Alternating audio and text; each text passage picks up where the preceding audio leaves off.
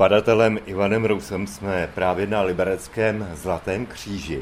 A vlastně i tady, kousek od nás, co jsme, byl jeden z nacistických táborů. Eh, je to tak, eh, jeden z táborů byl dokonce eh, v podkroví budovy obchodní komory, která stojí naproti Lázním a naproti Severočeskému muzeu.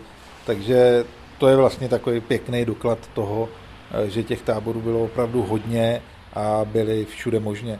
Další byl například takhle v podkroví umístěn eh, tady na ulici Ruprechtická, potom byl třeba eh, v Liberecké poště hlavní a tak dále. Takže bylo to opravdu hodně moc. V té vaší nové knížce, která vyjde za nedlouho na jaře, eh, je vypsána víc než stovka táborů. Jenom v Liberci to je přibližně 110 táborů. A v té knize se zmiňujeme odhadem, zatím to nemáme spočítané přesně, tak odhadem o přibližně 300 takových zařízení. Jak si vůbec eh, ta zařízení máme představovat? Protože když to bylo někde tady v podkroví, tak to samozřejmě nebylo nic obr velkého, jak vidíme ve filmech.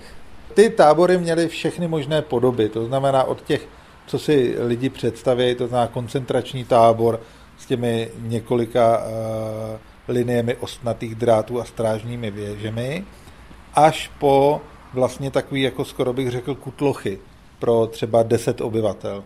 Jo, nebo 10 těch ostarbeiterů nebo zajatců. Takže ta velikost těch táborů byla různorodá, ale eh, v tom regionu pochopitelně byly i ty veliké, kterým se říkalo baráková města a ty měly nad tisíc obyvatel. Pak byly barákové vesnice, eh, to bylo tábory o několika set zajatcích nebo těch dělnících z východu. A pak byly ty malé. Ty tábory byly ve velké většině pracovní, určené pro nacistickou výrobu.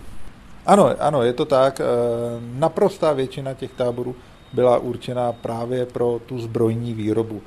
To všechno byla nesvobodná pracovní síla, na vrcholu té pyramidy pochopitelně stojí koncentrační, tady to byly pobočné koncentrační tábory, kde, kde ty podmínky byly asi nejhorší. Ale eh, ty podmínky třeba i v zajateckých táborech tak byly v mnoha eh, případech otřesné.